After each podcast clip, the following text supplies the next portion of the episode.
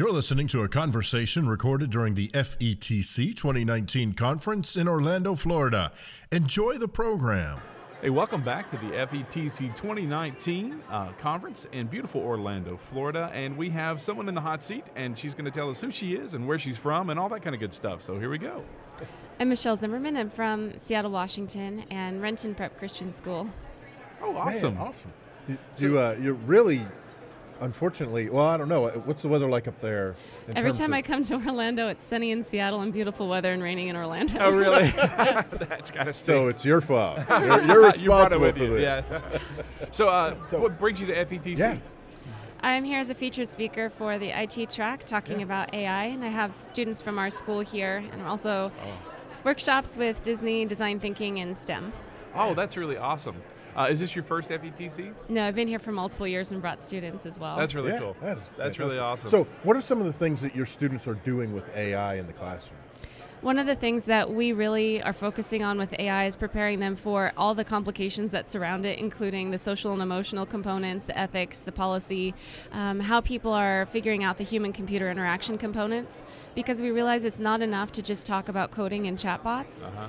Especially since a lot of the chatbots that kids are working on programming are starting with a basis already, so you're not programming it from the very beginning of Right. scratch.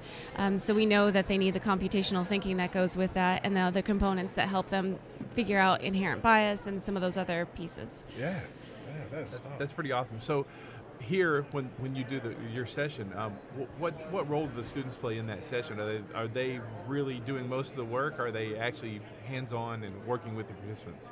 We have a combination. So in the workshop that a couple different workshops that they're working on, they will discuss some of the ethical implications that they've been looking at, some of the things with pop culture and how we perceive that and how it may skew our perspective of what actually exists, what's possible and when those things will come. But then also using the tools that are supported by machine learning and AI that do exist now, things like ALEKS Mathematics um, for adaptive math learning, um, Sway that's powered by machine learning and helping them focus on the content that they're presenting so that they can really develop that human connection and focus on those pieces. But then the machine learning behind it helps design the details of the style of the presentation. That's really interesting. So, you've brought students to this before. Yes. Do you see a change after they attend a conference like this? Absolutely. Yes. It, it makes a huge difference. There's a it? huge change in perception of confidence that their voice has value and it matters.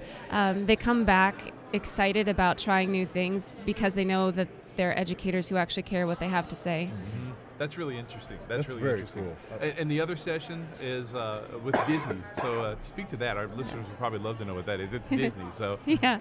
Um, so it was a couple years ago that I started doing some um, research and looking into what Disney is doing, primarily because of their Disney Institute for Leadership Excellence and Business Excellence.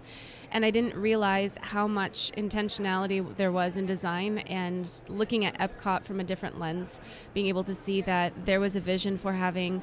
Um, the value of multiple cultures coming together to help produce a society of the future. So you've got the International Pavilion, and then in the other section, you've got something like Test Track, and then all the things that are looking at space in the future. So I thought that was intentional in the way that it's not just saying we're pushing forward to the future, but we're looking at tradition and past and culture. And the more I've been investigating AI, the more I see value in maintaining a balance of both of those things in that human computer interaction. So we're looking at that, the vision, mission, and brand of our school, and what we're doing to continually iterate in multiple dimensions of design. That once technology keeps advancing, we need to keep advancing with that, but not letting go of that core um, values that we have and hold on to. Yeah.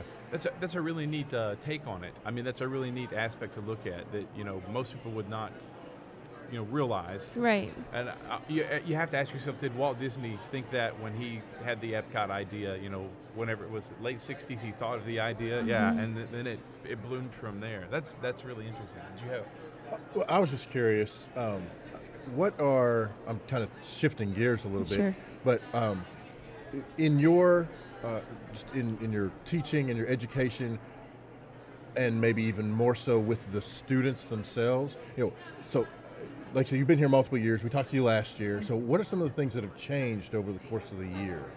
I would say my perception on AI has changed drastically, even Ah. just since the year. Um, ISTE asked me to write a book on AI, Mm-hmm. teaching AI, exploring new frontiers for learning. And in the process of researching and talking to industry leaders, people who've worked in AI since the 70s, I have a completely different perspective of how pieces fit together, what things to focus on, how to decrease hype, and to look at the things that really exist now.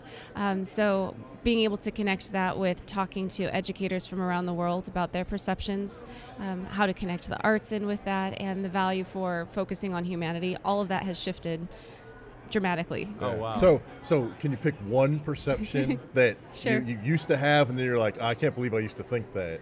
Even as recent as a year ago, October, I was reading a lot of articles saying that machines are going to take over a minimum of 40% of jobs within the next 20 years. Mm-hmm.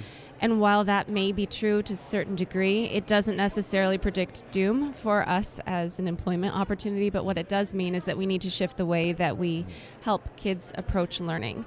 And one of those components is that I realized after this research, machines are really good at repeating things very quickly, but not very good at transferring learning from one domain to another. Mm. And so we know that the human brain has the capacity to see connections across different subjects and domains and content areas. And at this point, even if a machine is really good at playing a game and can beat someone at Go or chess or something like that, if you try and ask it to play tic tac toe, it doesn't transfer that Right. strategy over to something as basic as that. Yeah. Yeah, it, it basically has to start from zero Right. for every application that you're trying to put it into. And then I talked to someone who is from Google who said that the best way he can describe it is as if you were trying to teach a five year old one skill, and you could teach that five year old only one, and they can repeat that task over and over and over again. And that's just the extent of where we are right now with some of the complexity of AI. Yeah. Yeah. You know, I I think I read that same article, um, and and that's that's a big deal to me too. I think about that all the time, and, and I agree with you on that. We we've got to prepare the students of today to understand that they're not going to take over, but you have to be the actual thought process, and Right. the problem solver, to push that so they can move forward.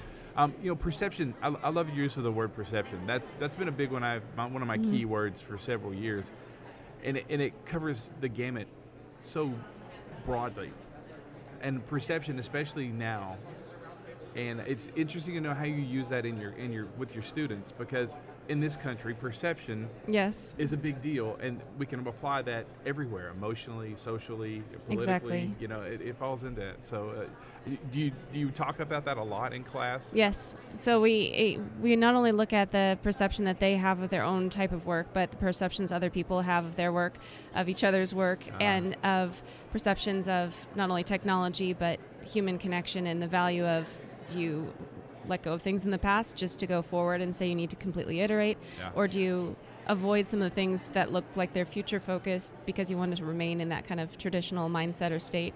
But then also how are you communicating ideas and what ideas are you communicating that help people perceive something in one way or the other for the good or bad? Right. Yeah, that's really awesome. And, and then by extension, when and where needed, helping people, frankly, well, change their perception. I mean, like, you know, like like you yourself have experienced. You know, you thought one thing, and after talking with experts in the field, they're like, no, no, no, no, Yeah. not at all. You know, you go, oh, saying okay. please make sure you decrease the hype surrounding this so it doesn't turn into another ai winter Right.